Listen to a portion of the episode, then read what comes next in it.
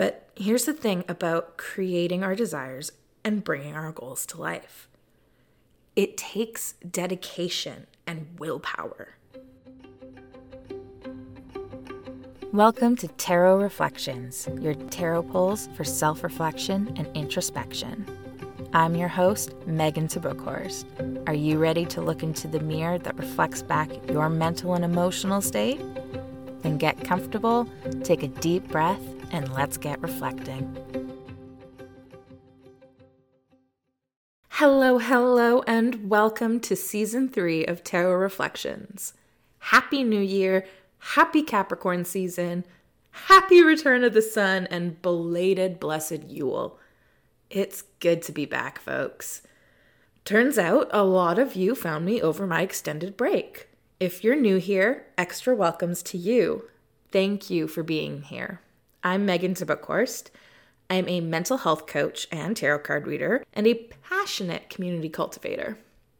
This podcast is a space exploring topics in mental well being. Typically, episodes will focus in on one topic, often inspired by what's going on in my world or through my work as a community support worker. Then we wrap it up by tuning into messages from the universe through one card tarot readings. Every now and then, I toss in a bonus episode where I invite a guest on for an interview and I do a building mental resilience tarot reading for them. It's my signature tarot spread. Now, I usually kick us off with any specific announcements for the community, but as I am just coming back from a holiday break and getting into the swing of things again, I have none. I still barely know what day it is. Join me in taking it slowly, folks. It's a good place to be. Speaking of taking things slowly, I have a question for you to reflect on. And I mean that.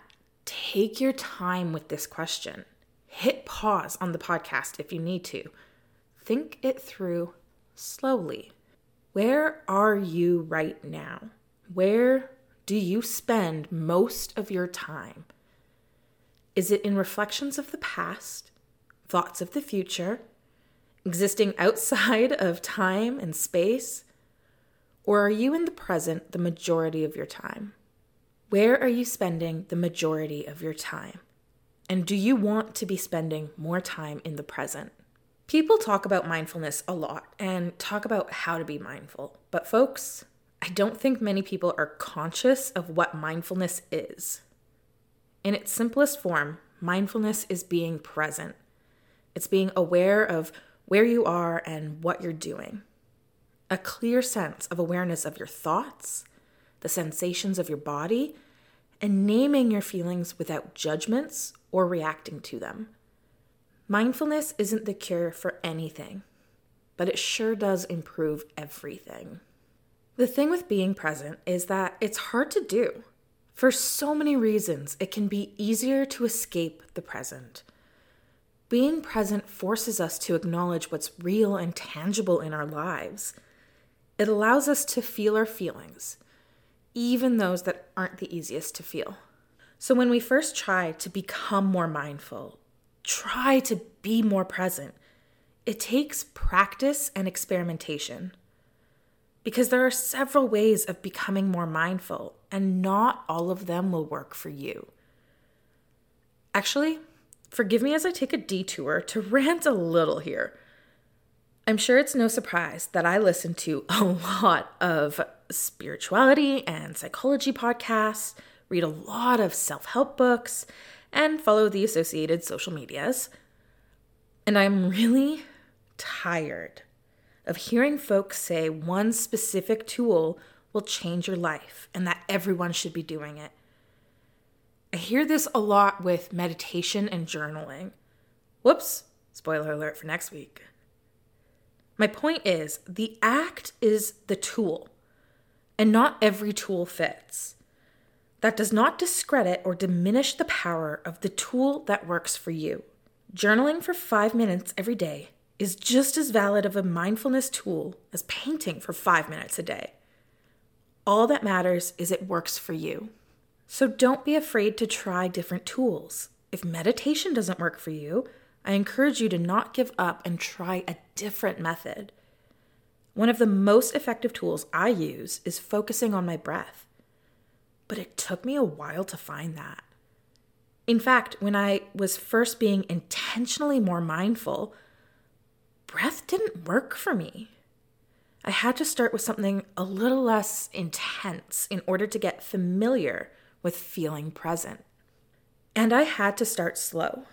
Being intentionally present for 30 seconds a day at work is going to be more effective than trying to be present for five minutes every now and then. Don't put pressure on doing anything quote unquote perfectly. There is no perfection in being present.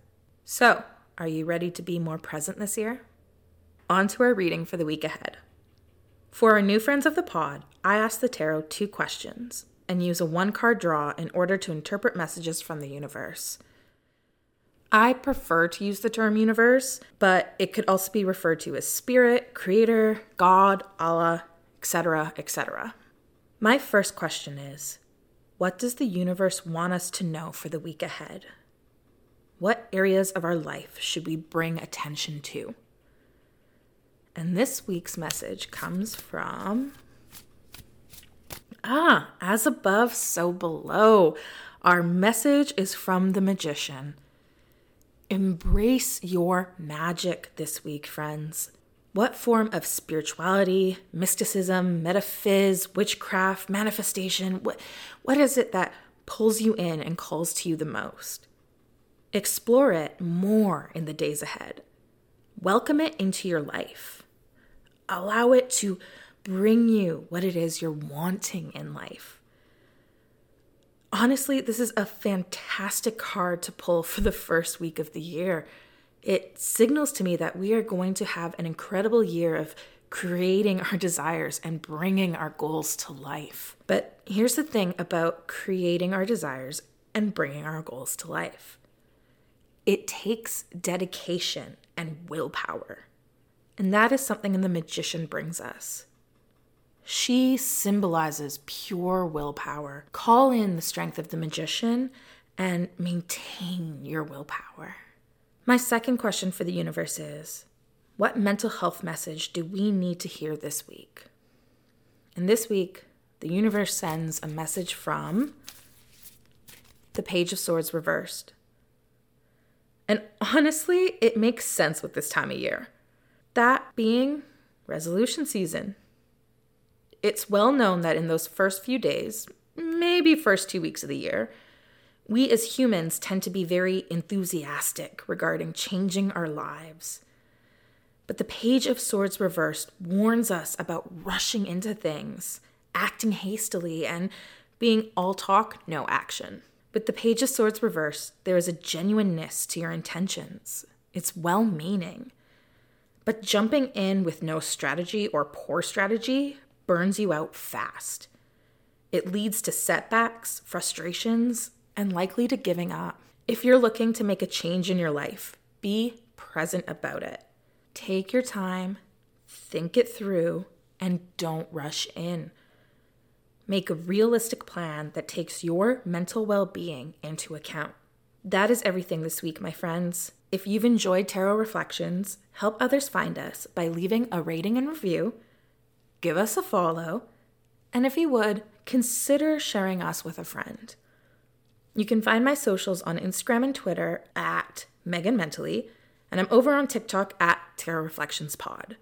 If you are ready for more quick, easy, digestible bits of mental health guidance, you need to check out my weekly newsletter, Permission to Thrive. Subscribe at the link in the show notes. Until next time, friends.